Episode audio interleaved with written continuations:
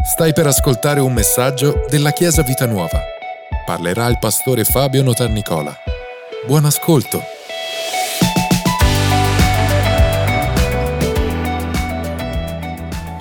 Comunque Matteo, capitolo 6. Partiamo questa volta dal versetto 19 spero che abbiate tutti ascoltato gli altri insegnamenti che state cercando di metterli in pratica, eh, perché è il mettere in pratica la parola che fa la differenza. Questo, questa lezione, diciamo, questo passaggio di oggi è davvero importante e straordinario. Matteo capitolo 6, versetto 19 dice, non vi fate tesori, non ammassate tesori, un'altra traduzione dice, sulla terra, dove la tignola, la, la tarma vuol dire le tarme la ruggine guastano e dove i ladri sfondano e rubano. Non fatevi, non ammassate tesori in cielo, eh, scusatemi, ma fatevi, ammassatevi tesori in cielo dove né tignola né ruggine consumano e dove i ladri non sfondano e non rubano, perché dov'è il vostro tesoro, là sarà anche il vostro cuore. Fermiamoci qua per ora. Sembra un altro argomento rispetto a quello che abbiamo insegnato fino adesso, però ricordatevi che noi eravamo, avevamo terminato la lezione precedente parlando della differenza di fare le cose nel segreto, che poi Dio ti ricompensa pubblicamente, rispetto al fatto di farle per farsi vedere.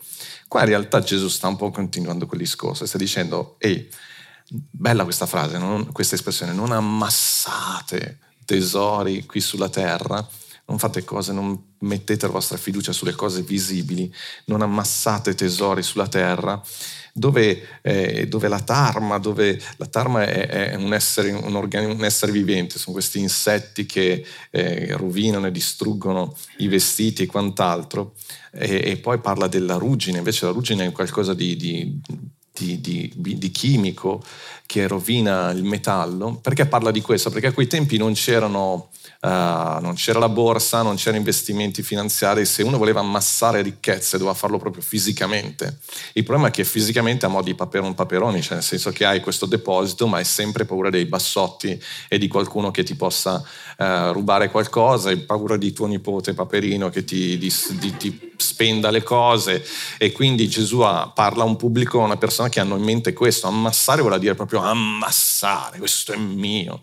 Ricordate anche la parabola che dice hai riempito un deposito deposito e dopo cosa fai? È troppo piccolo, adesso ne, lo, ne, ne, ne, costruisco ancora più uno più grande perché poi dopo dirò alla mia anima rilassati che finalmente hai abbastanza per poter essere tranquillo. Quindi è bellissima questa immagine, però ehm, Gesù ci esorta al fatto di dire che non è vero che non dobbiamo ammassare, dobbiamo ammassare le cose giuste, ammassate un tesoro, eh, Lorenzo poi ti non fare delle domande, ammassate un tesoro in cielo, cioè c'è un, una, una, una, un passaggio, un cambiamento di, di sguardo, di direzione. Quale tesoro stai cercando? Quale tesoro stai ammassando? Proverbi 23, versetto 3 e 4 dice non affaticarti per diventare ricco, rinuncia al tuo intendimento. Vuoi fissare i tuoi occhi su ciò che scompare? Perché la ricchezza è come la Red Bull, cioè la ricchezza metterà certamente le ali come un'aquila che vola verso il cielo. Ci siamo, così quando guardate quella pubblicità vi viene in mente. Sta dicendo, eh, cambia non fissarti, non vivere con l'ansia di voler diventare ricco. Giuseppe, calma, adesso chiariamo il discorso.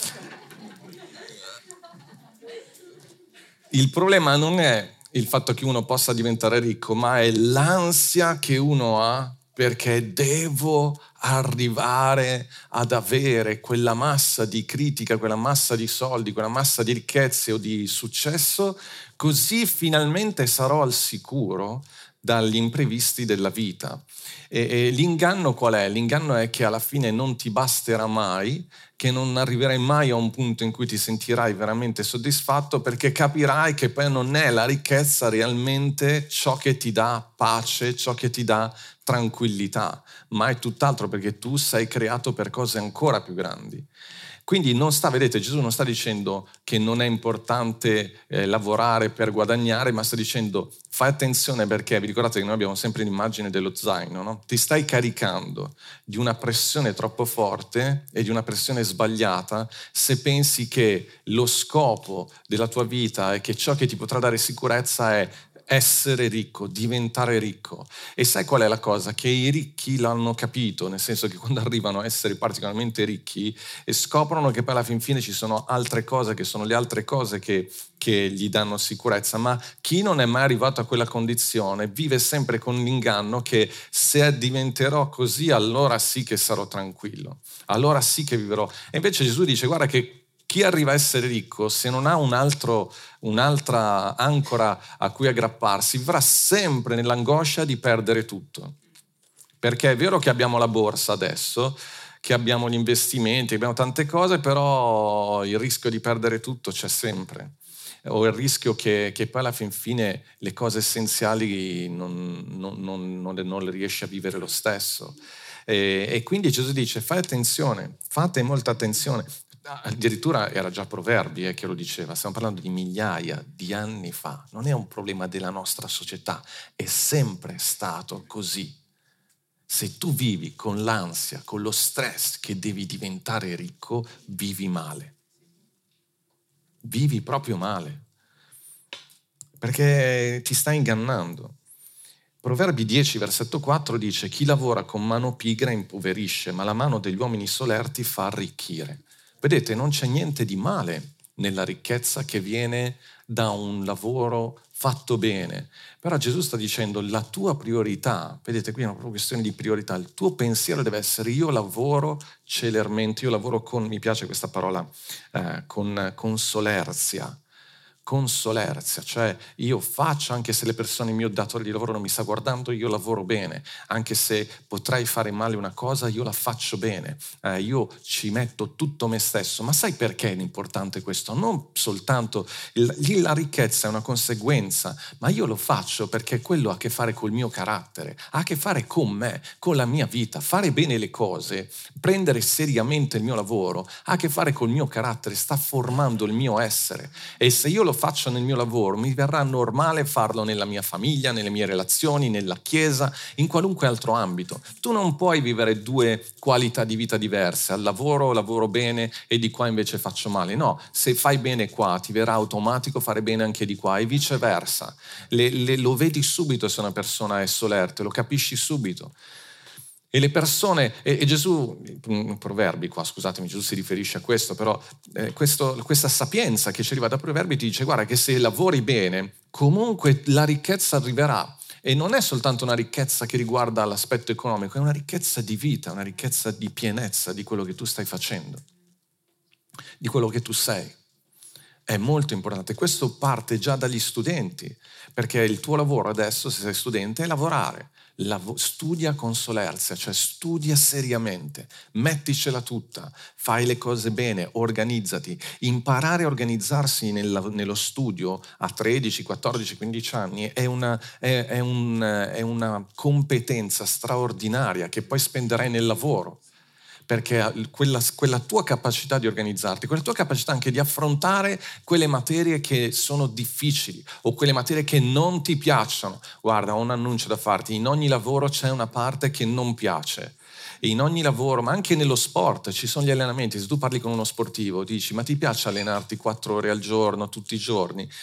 Sì e no, non sempre, non sempre hai voglia, perché noi li vediamo soltanto l'aspetto dello stadio, quando arrivano, quando c'è la vittoria, ma c'è un sacco di lavoro, un sacco di cose che devi fare che non sempre ti piacciono. E se tu hai imparato a gestire questa cosa fin da piccolo, ti verrà normale, ti verrà naturale.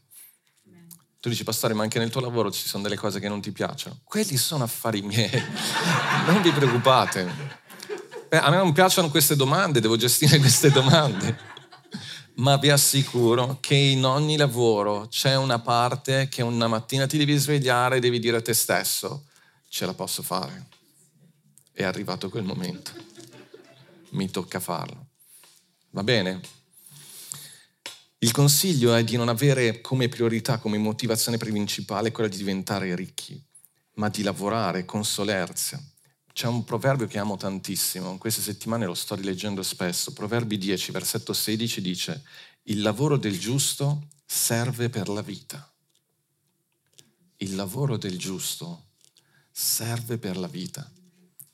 Cioè quando impari a lavorare in maniera uh, giusta, secondo i, i criteri, secondo i valori che Dio ti dà, serve per la vita, non serve soltanto per mangiare, serve per imparare a vivere. Il lavoro è una scuola, è una scuola di vita, la puoi far diventare una scuola di vita. La scuola, andare a scuola, dovrebbe essere prima essenzialmente questo, una scuola di vita per imparare a vivere. E anche i servizi che fate in chiesa è una scuola, sono una scuola di vita perché ti insegnano la puntualità, ti insegnano l'eccellenza, ti insegnano il lavoro di squadra, ti insegnano il rispetto, ti insegnano che quello che stai facendo non è solo per le persone intorno a te, ma anche per, per colui che è al, per papà, colui che è al di sopra di tutti. E quando tu impari questo, lo porti dentro di te, lo applicherai anche al lavoro, imparerai che il lavoro non è solo per le persone. Quando stai servendo un cliente, tu non stai solo servendo un cliente, tu stai incontrando un altro figlio di Dio, stai incontrando un'altra persona stai mostrando a attraverso il tuo modo di essere le qualità di Dio. La puntualità, la serietà, la parola data, l'impegno, l'interesse, il andare incontro alle persone, il sorriso, la, la, la speranza nella vita. E il lavoro non è solo lavoro, il lavoro è un'idea eccezionale di Dio per creare relazioni, per, per spingerci fuori dal nostro guscio. Um, poi è vero che c'è lavoro e lavoro, ma quasi tutti i lavori ci portano ad avere a che fare con altre persone o ad avere, avere a che fare con i nostri limiti con i nostri pensieri, le nostre paure, andare al di fuori del, del nostro, della nostra area di comfort. Chiunque ha provato a fare il venditore, magari non l'avevi mai fatto prima, ha iniziato a fare qualcosa che ti doveva spingere al di fuori di, di, di te, e chiunque ha, ha, dovuto magari iniziare a scrivere una relazione che non aveva mai scritto, hai dovuto fare qualcosa che era fuori di te, qualcuno che ha dovuto progettare qualcosa che non aveva mai progettato, altrimenti saresti rimasto lì e hai sbagliato, hai imparato, hai, ti sei preso tuoi, uh, le tue riprensioni, le tue, beh, però sei andato avanti. Speriamo. Ok. C'è un tesoro migliore. Allora Gesù, quando parla al giovane ricco, dice Gesù fissando nel volto la moglie, disse una cosa ti manca, va, vendi quello che hai e dalla ai poveri, avrai un tesoro in cielo, poi vieni, prendi la, la mia croce e seguimi. Sapete, nel 180-200 d.C. c'è stato un pastore come me che ha commentato questo passaggio. Voglio leggervelo perché è quello che leggo sempre quando insegno la scuola biblica su questo argomento. È interessante, siamo due secoli, solo due secoli dopo Gesù. E lui commenta così questo passaggio e dice, cosa significa questo? Non è come alcuni intendono con superficialità, fate attenzione alla superficialità perché ammazza la nostra fede non è che con superficialità ordini di gettare via il proprio patrimonio e di rinunciare alle ricchezze, ma di confinare dall'anima i pensieri relativi alle ricchezze, l'inclinazione ad esse, il desiderio eccessivo di esse, la bramosia morbosa per esse, gli affanni e le spine del vivere che soffocano il seme della vita.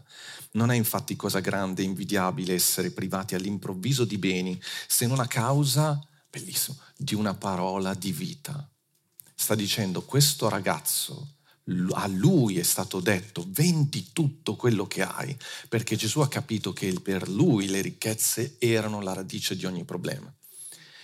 E può essere che, ti, che Gesù ti dica una cosa del genere, ma deve essere Gesù a dirtelo non posso essere io e non può essere nessun altro, perché è da lui che devi ricevere questa parola. Vi ricordate prima abbiamo detto nella preghiera, in quella intimità, in quella profonda intimità, tu ricevi parole di vita.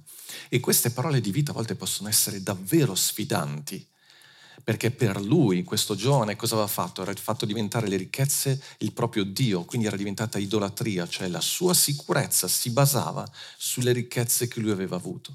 E guardate, lui si comportava bene, lui metteva in pratica tutti i principi della parola. Lui lo dice, io i comandamenti li ho messi in pratica tutti, probabilmente lui ha prosperato proprio grazie al fatto che metteva in pratica la parola, ma sotto sotto il suo problema è che eh, confidava nelle ricchezze. E poi continua e dice quanto invece sarebbe più utile il contrario, cioè possedere beni sufficienti in modo da non soffrire e aiutare quelli che è conveniente aiutare. Infatti, quale possibilità di condividere rimarrebbe se nessuno avesse nulla? E come questo modo di pensare non sarebbe in conflitto con altri pensieri di Gesù? Come si potrebbe dare da mangiare a chi ha fame o dare da bere a chi ha sete, vestire chi è nudo, ospitare chi è senza tetto se ciascuno si trovasse a essere privo di tutte queste cose? Ma Cristo è ospitato da Zaccheo, da Levi, da Matteo, da ricchi, da pubblicani e non li esorta a disfarsi delle ricchezze, ma ne prescrive un uso giusto ed elimina quello ingiusto e annuncia oggi la salvezza è entrata in questa casa, semplicemente perché Zaccheo cambia il suo modo di gestire le finanze. Così loda l'uso che si fa di esse ed esorta la condivisione, aggiungendo di dare da bere a chi ha sete da mangiare agli affamati, vestire chi è nudo. Quindi il problema non sono le ricchezze, però fate attenzione, possono diventare un grande problema. Sia che tu le abbia, sia che tu non le abbia. Voglio sottolineare questo. Può essere un problema sia che tu le abbia, sia che tu non le abbia.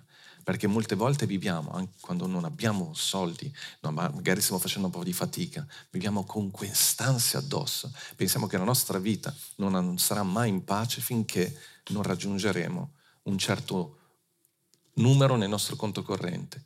Invece Gesù adesso ci dirà in realtà di cosa realmente abbiamo bisogno. Vi leggo un passaggio di Paolo, giusto per confermarvi quello che vi ho detto. Dice, ordine ai ricchi di questo mondo di non essere orgogliosi.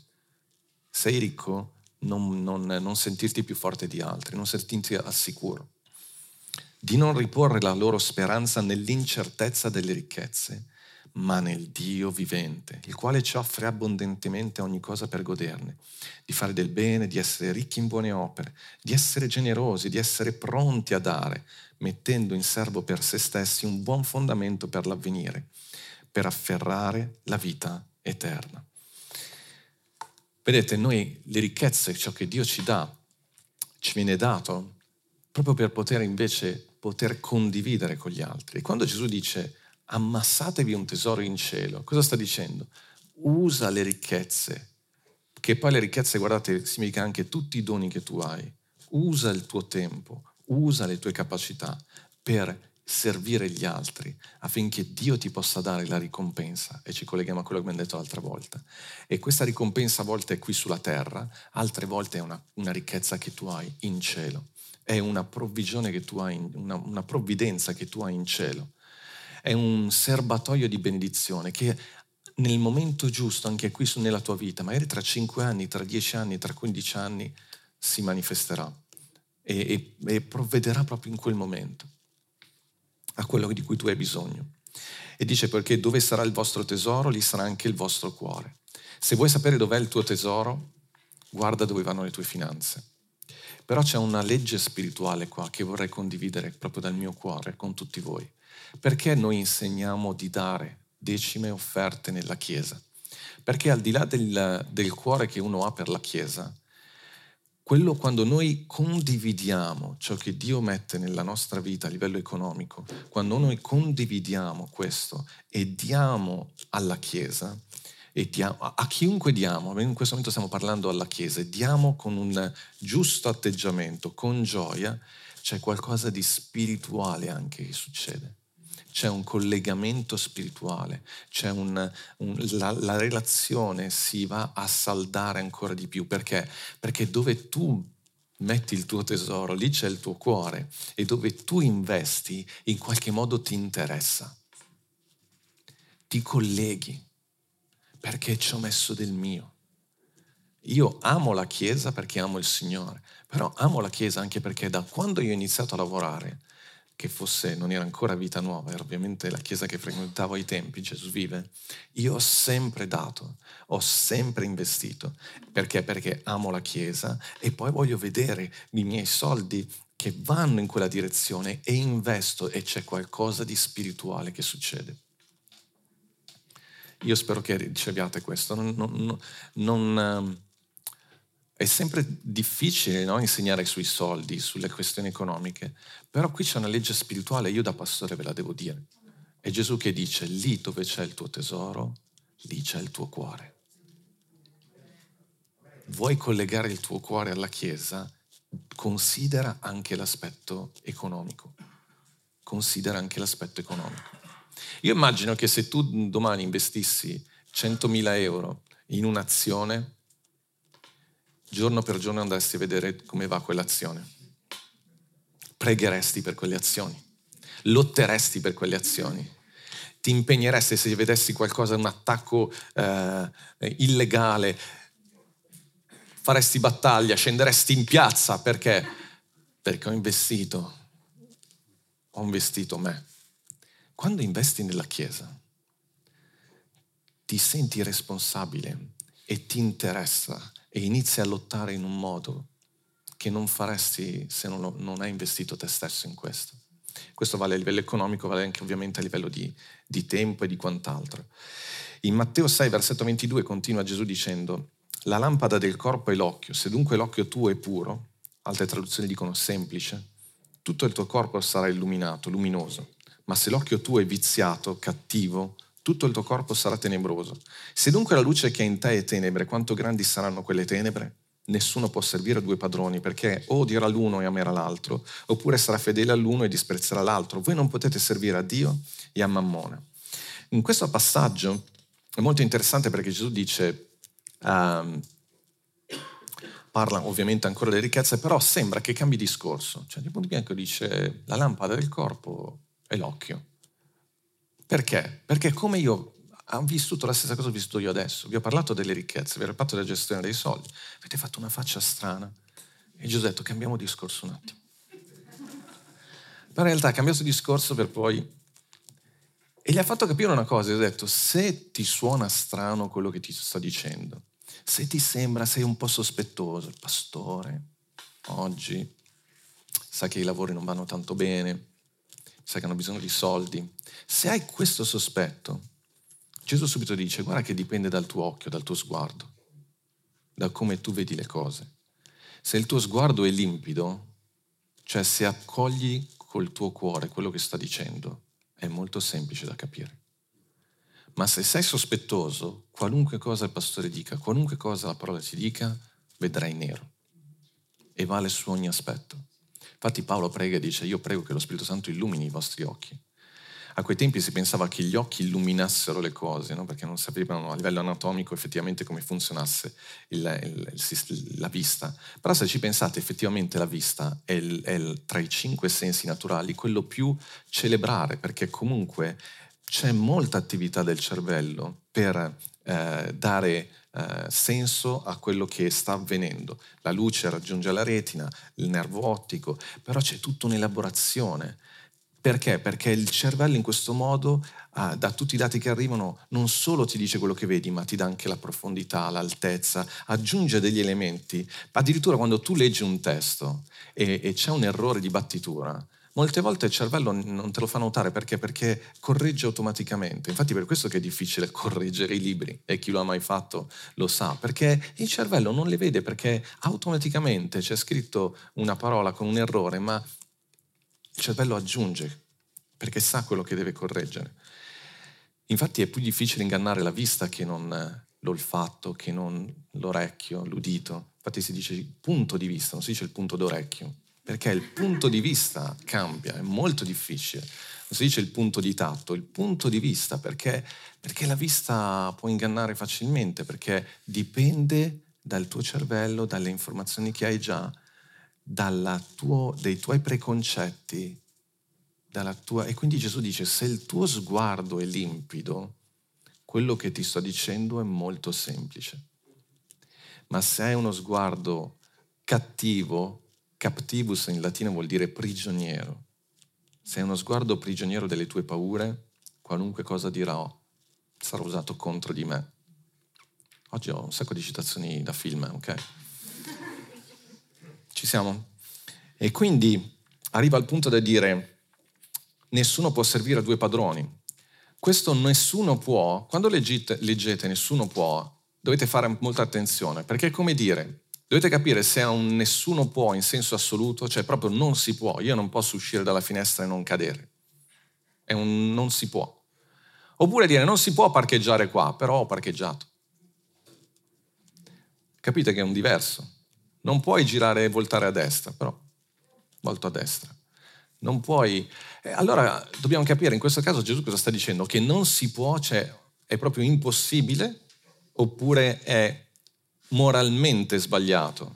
Cioè, ma non lo puoi fare, non puoi tradire tua moglie, non puoi tradire un amico, non puoi, però purtroppo a volte lo facciamo. L'amico, la moglie, mai. Ok? Quindi, no, perché uno dice, pastore, cioè, è, per me è ontologicamente impossibile, se no muoio. Ok? È come uscire dalla finestra. cioè, è più, è più forte della legge di gravità, insomma. Quindi sto dicendo, uh, qui Gesù in realtà ci sta dicendo tutte e due le cose, cioè realmente è impossibile confidare in Dio e confidare nelle ricchezze, o una o l'altra. Non puoi, cioè ti sta ingannando se tu dici, vabbè ma io ammasso ricchezze e poi do qualche cosa in chiesa in modo tale che mi metto a posto la coscienza e vedo che sto lo faccio per il Signore. No, no, fai attenzione al tuo cuore. Dovresti sempre chiederti, ma io sono pronto, come Gesù ha chiesto a questo giovane, di lasciare tutto, vendere tutto, dare tutto ai poveri e, e ricominciare da zero? Sono pronto a, a, a vivere, cioè sono convinto di che la sicurezza, la mia sicurezza viene da parte del Signore? Perché non puoi servire due padroni. E poi è bello quando dice padrone se tu servi, cioè se, se il tuo obiettivo è la ricchezza, attenzio, fai attenzione che la ricchezza è il tuo padrone. Ti dice lui che cosa fare e tu obbedisci. Quindi o servi Dio, ok? E quindi usi il denaro per servire il Signore, usi il tuo successo per servire il Signore, oppure fai attenzione, oppure servi il denaro e usi Dio per i tuoi obiettivi. E allora le tue preghiere, ma anche il tuo essere santo, il tuo cercare quest'uomo, alla fine ubbidiva ai comandamenti perché sapeva che così avrebbe avuto successo e aveva paura di, di, di, di disubbidire e di perdere le ricchezze. Guardate, è un pensiero contorto, ma è un pensiero veramente tremendo perché stai cercando di usare Dio, le sue leggi, i suoi principi, la sua parola per i tuoi scopi. Ed è quello che il mondo fa. Il mondo lo fa tantissimo questo. Molte volte fai, vai a vedere dei corsi, fai, partecipi a dei corsi di, di formazione, vedi che i principi che ti danno sono quelli presi dalla parola, perché funzionano, però non sono per servire il Signore, sono per servire se stessi. È molto sottile l'inganno. Però, fratelli, sorelle, fate molta attenzione. Fate molta attenzione. E poi arriviamo nella parte proprio, oh, finora un po', è stato un po', potevo stare a casa. Adesso arriviamo nella parte che dovete proprio aprire il vostro cuore, ci facciamo una bella iniezione di serenità e di pace e di tranquillità, è una bella, eh, come si dice, non mi viene la parola. Comunque, iniezione di, di, di, di vitamine. Ci siete?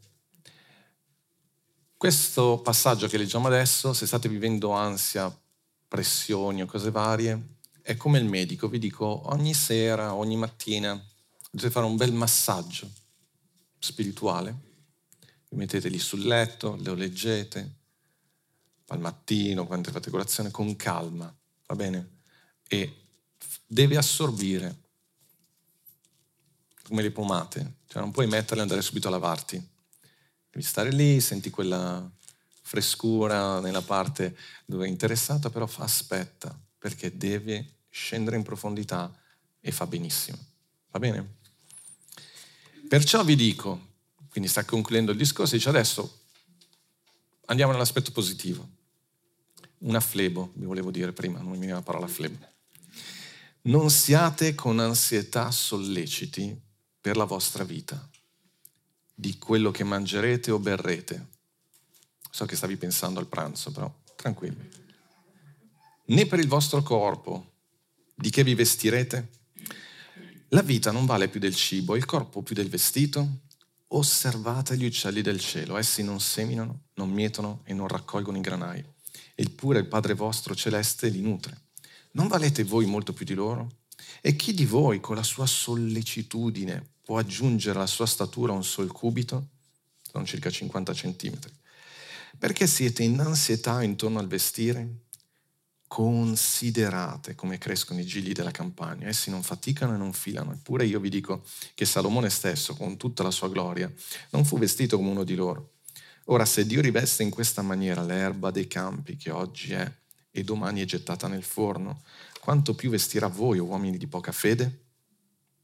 Non siate dunque in ansietà dicendo che mangeremo o che berremo o di che ci vestiremo, poiché sono i gentili quelli che cercano tutte queste cose. Il Padre vostro celeste infatti sa che avete bisogno di tutte queste cose, ma cercate prima il regno di Dio e la sua giustizia e tutte queste cose vi saranno sopraggiunte.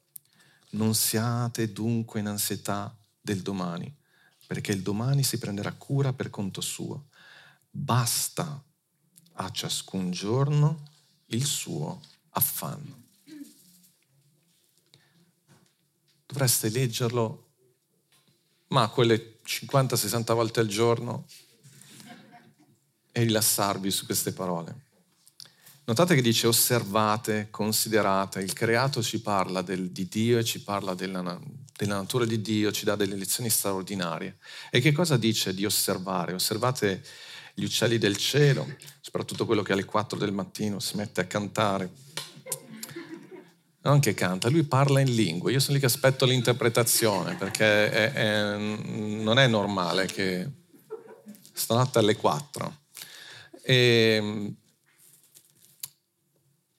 non siate con ansietà, dice osservate gli uccelli del cielo. Essi non seminano, non mietrono, non raccolgono. Certo uno dice, vabbè, ma noi non siamo... Cioè, vado, vado a cercare da mangiare nella spazzatura, cosa devo fare? Devo andare a raccogliere... Abbiamo superato no? quel tempo del... non siamo più raccoglitori, siamo... Cosa vuol dire? Cioè, quale lezione mi sta dando? No, la lezione che, che, gli animali ci danno, che gli uccelli del cielo ci danno, che, che gli, i fiori ci danno, sta dicendo Gesù, loro vivono la loro vita, fanno quello che il Signore gli ha affidato loro, sapendo che Dio provvederà. Perché se tu sei nel centro della volontà di Dio, se tu stai facendo quello che Dio ti ha chiamato a fare, se tu stai adempiendo la tua chiamata, Dio provvede, perché le risorse vengono da Lui. Se tu come marito stai lavorando per la tua famiglia, chiamata non intendo dire doni ministeriali, sto parlando tu come marito, padre, stai provvedendo alla tua famiglia, stai lavorando celermente, stai lavorando con solerzia, ce la stai mettendo tutta, non ti preoccupare, vivi quel tempo bene, sapendo che lo sguardo di Dio è su di te e Lui provvede.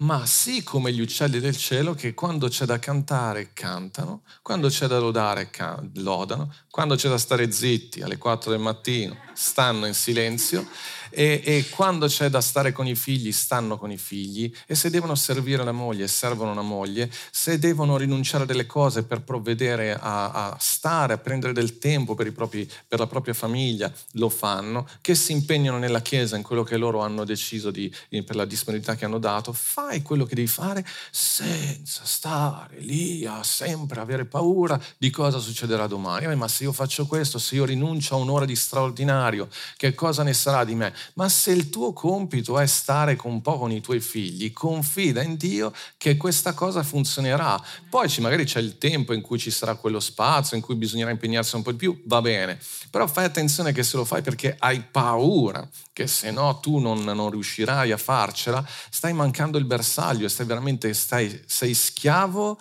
delle ricchezze, anche se le ricchezze non ce le hai. Pensa, sei schiavo di qualcosa che manco c'è. Quello è proprio il massimo. Voi ridete, ma in settimana vengo a controllare quello che fa, scherzo. E dice, guarda, no? Cioè, impara. Tu sei, gli uccelli sono uccelli, le, i gigli sono gigli, tu sei un uomo. Vi ricordate in Genesi, quando vi ho insegnato su Genesi, Genesi, Dio mostra all'uomo dove è l'oro, gli mostra dove sono le cose, dice, questo è, io provvedo a te, tu ama tua moglie, fai quello che, che deve fare un uomo ma anche, guardate, anche come, come persona che vuole creare qualcosa. Se dentro di te senti che Dio ti ha messo un'idea, un progetto, può essere imprenditoriale, può essere per la Chiesa, può essere... Se senti che questo è quello che Dio ha messo dentro di te, non fermarti perché pensi di non averne le risorse perché se è Dio che l'ha messo dentro di te, è Dio che l'ha messo perché sei dentro di te, Lui ti ha creato in quel modo, non puoi già a 18 anni dire, eh ma io non sono ricco, non ce la farò. Ma no, tu vai perché Dio sta muovendo le cose in modo tale che arrivi un remaggio dalla, dall'altra parte del mondo e ti porterà qualcosa per cui si creeranno collegamenti, amicizie. E quello che sembrava impossibile, ecco che diventa possibile. Però è possibile perché tu hai fatto quello che devi fare, hai fatto il tuo canto, hai fatto il, hai, hai, esposto quello che avevi, hai, sei quell'uomo che, che, tira fuori i doni e, e, le, e le idee che ha dentro di sé, senza paura, senza timore. Capite la grande lezione che dobbiamo imparare? Non è semplicemente il fatto di dire, oh, io devo fare come gli uccelli del cielo, mica vado a lavorare, quelli mica lavorano. Ma loro non vanno a lavorare perché sono uccelli del cielo. È come se tu venissi stanotte alle 4 a cantare, lì ti, ti arriva una mazzata in testa che vedi tu, altro che tappi nelle orecchie. Tu sei un uomo, un uomo si alza al mattino e va a lavorare, sei, sei, un uomo che ha delle idee perché sei creativo, non fermarti per la paura che non troverai le risorse o, o per la paura di non farcela. Hai il desiderio di fare una scuola, falla. Hai 30 anni, 40, 50, 60, quello che hai, ma ti viene in mente il desiderio di, di, di provare in qualcosa, fallo perché sei un uomo, sei una donna, figlio di Dio. Ed è questo che sei creato per essere questa è una forma inglese tradotta in italiano, mm, bruttissima. E sei stato creato per questo. Sapete, siamo stati a Roma, abbiamo parlato tutte le lingue, quindi... Non... Questo è il grande insegnamento che gli uccelli del cielo ci dimostrano. Loro sono creati per quello e confidano nel fatto che Dio provvede. Fanno quello che è, per cui sono stati creati. Tu per che cosa sei stato creato? Se io sono un genitore, sono stato creato per provvedere ai miei figli, per stare con loro, per, per eh, incoraggiarli, per provvedere alla loro istruzione, per provvedere amore, incoraggiamento e pagare tutto, ok? E se sei creato per, se sei figlio, sei creato per, per, onorare i tuoi genitori, ogni tanto salutarli, ringraziarli, per provvedere, adesso vabbè non facciamo, eh, se no sembra che lo sto facendo apposta. Se sei qua in questa chiesa, sei creato per dare la tua parte anche in questa chiesa come servizio, come aiuto, fai quello che, che, c'è nel tuo cuore. Sei creato per questa generazione, vuol dire che in questa generazione vuol dire che c'è qualcosa che Dio ha messo dentro di te. Fallo con tranquillità. Amen, Chiesa.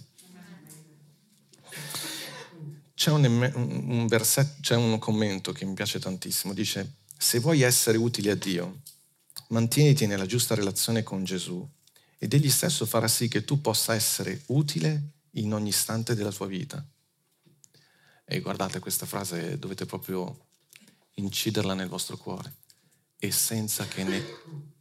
No, eh, se mi copri mentre ti dico la frase meravigliosa, dice così, senza che tu nemmeno te ne accorga.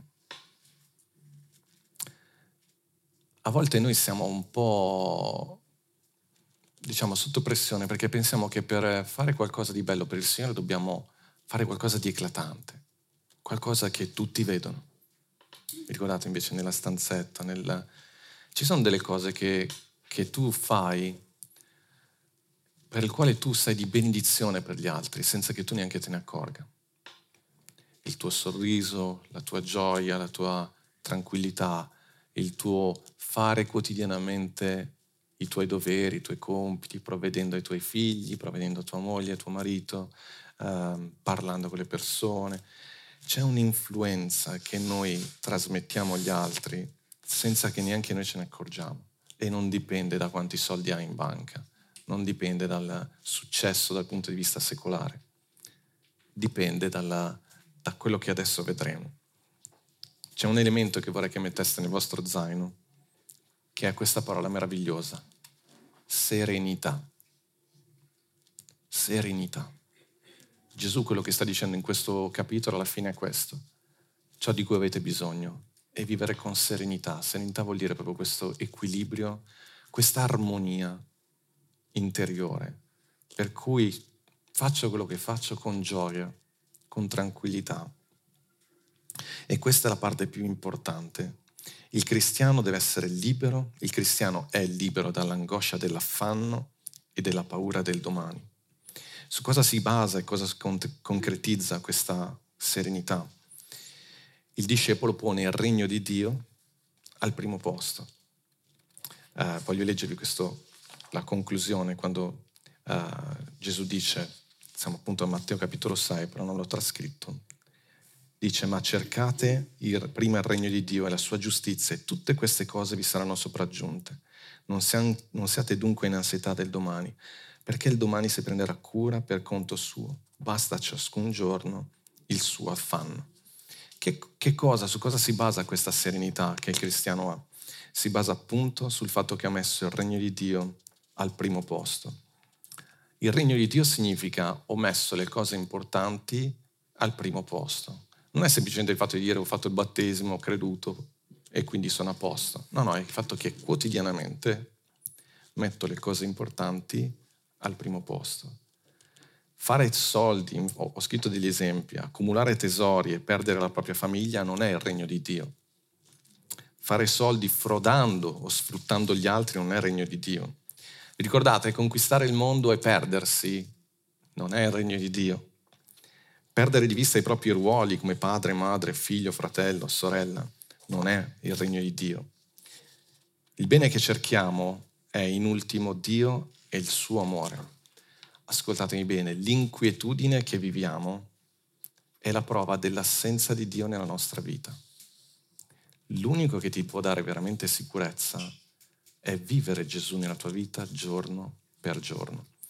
Quando vivi ansia per una bolletta, non è la bolletta che ti crea l'ansia, è la tua mancanza di fiducia in Dio che crea l'ansia. Quando il medico ti fa una diagnosi, non è la malattia che ti crea pressione, è la tua mancanza di fiducia in Dio e di relazione in Dio che ti crea quest'ansia, perché che ti porta ad avere ansia. Eh, la, il fatto di avere pochi soldi in banca non è quello il problema. Se in questo momento sei inquieto, è perché ti sta mancando la cosa più importante, il regno di Dio. E non, è, non lo dico per condanna, lo dico perché in realtà questa è una grande notizia. Perché forse riuscire ad avere i soldi entro domani è difficile, eh, forse quasi impossibile. Trovare la soluzione subita per un problema fisico magari in questo momento è complicato, ma il regno di Dio lo puoi trovare sempre, ovunque sei, in qualunque momento. La relazione con Gesù non costa nulla. In, in qualunque luogo tu sei, lo trovi. E quello che voglio, um, l'ultimo pensiero che voglio dirvi è questo. È sempre un commento di questo autore meraviglioso. Lui dice, nella vita cristiana, la disciplina, stiamo parlando di discepolato? Vivere, imparare, trasmettere. Sapete qual è la disciplina più difficile nella vita del cristiano? Lui dice la, la disciplina più severa consiste nel permettere allo Spirito Santo di portarci ad un'armonia perfetta con gli insegnamenti di Gesù che sono contenuti in questi versetti. La cosa più difficile è la disciplina più complicata, più severa, quella che davvero richiede costanza, richiede impegno, richiede direzione, richiede eh, eh, consapevolezza, lo devi fare apposta, è vivere giorno per giorno questa relazione con Gesù, questa presenza di Gesù e questa consapevolezza che il regno di Dio è dentro di te. Cercate prima il regno di Dio e la sua giustizia il suo modo di vivere, il suo modo di pensare, il suo modo di relazionarsi a questo mondo. Cercate di mettere in pratica Matteo 5, 6 e 7. Tutte le altre cose vi saranno date in più. Tutte le altre cose arrivano. Metti prima quello che devi fare prima. Vi ricordate che abbiamo già detto una volta questo? È una questione proprio di priorità. Metti prima la tua relazione con Gesù e tutto il resto arriverà. Ve lo ripeto, non sono i problemi che affrontiamo che la, la nostra, il motivo della nostra inquietudine è la mancanza di relazione con Gesù. Quindi l'inquietudine è una spia molto importante perché ti sta avvisando che stai trascurando qualcosa di importante nella tua vita. Quando nel cruscotto si accende la lampadina della mancanza di benzina, il problema non è la lampadina che si accende, è la benzina che manca. Ok? Basta, quello ci arriviamo dopo, ci, ci, ce la facciamo. Va bene? Quindi quando tu hai inquietudine non, non devi dire, cavolo, eh, vedi che mi mancano questi soldi per arrivare, se avessi questi soldi allora starei bene. Stai invertendo l'ordine. No, inquietudine. Allora il mio problema è che sto eh, tralasciando, sto dimenticando che Dio è la fonte di tutto. Allora tu puoi o rincorrere i soldi e correrai continuamente per tutta la tua vita, oppure andare da Gesù, ricevere questa pace, questa serenità e affrontare la tua vita affinché Dio provveda e tutto il resto ti arriverà. Perché mentre rincorri i soldi, ti giochi la salute, ti giochi le relazioni, ti giochi la famiglia, ti giochi i figli e, e diventa tutto complicato. Invece mentre vai da Gesù, tutto quanto il resto invece va in ordine. La sua giustizia non è semplicemente il fatto che prego con Gesù, ma metto in pratica quello che Gesù mi ha detto. E quindi, e quindi metto al primo posto le cose importanti. Ma in chiesa, perché me le insegnano gli uccelli del cielo, me le insegnano i gigli. Io devo essere un uomo, sono un uomo e faccio quello che un uomo fa. E un uomo è stato creato anche per lodare il Signore. Quindi adesso ci alziamo e ci esercitiamo in questa disciplina molto severa, molto difficile. Trovare gioia in Dio e, e, e pace in Dio anche nei momenti difficili. All'inizio della nostra conversione, ehm, c'è stato molto insegnato, un po' in quel periodo si insisteva molto sulla potenza della lode, l'importanza della lode. Poi va bene, sapete, si insegnano tante altre cose, però è vero quella parola, quell'insegnamento. Quando si dice l'importanza della lode, il Salmo dice, beato il popolo che ti sa acclamare, che conosce il grido di giubilo. In realtà si riporta questo insegnamento, beato l'uomo che nella difficoltà, nella tempesta, è in grado di fare prima quello che devo fare prima, lodare il mio Dio. E ve lo dico non perché per me è facile, ma perché anche noi siamo uomini, donne, eh, che viviamo tutte le varie difficoltà, ma questo passaggio è davvero un balsamo, è davvero qualcosa che ti rimette bene in pista. Vi lascio proprio con questo pensiero. La prossima volta che ti senti in ansia per qualcosa, non pensare che il problema sia il problema, il problema si sta mettendo in mezzo fra te e Gesù. No, no, no. Allora io giro, faccio il giro, io mi metto a fianco a Gesù e insieme a lui guardo il problema e vediamo se è ancora un problema così insormontabile. La stessa cosa avviene nel matrimonio. I problemi si inseriscono tra marito e moglie. No, no, no, no. I problemi non devono separarvi mai. Prima di tutto ritrovate la vostra unità io mi ritrovo, mi, mi riaggancio a mia moglie e poi insieme guardiamo il problema. È un'immagine straordinaria, stessa, è lo stesso principio. Quindi quell'inquietudine prima la risolvo andando all'origine, che è Gesù, la mia relazione con Gesù. Il bene che cerchiamo è Dio e il suo amore. L'inquietudine che viviamo è la prova dell'assenza di Dio nella nostra vita la pace che viviamo anche nella tempesta, quindi è la prova della presenza di Dio nella nostra vita. Lodiamo il Signore insieme. Grazie per averci ascoltato. Rimani aggiornato attraverso i nostri canali social. Ci trovi su Facebook, Instagram, Spotify e sul sito www.chiesavitanuova.org.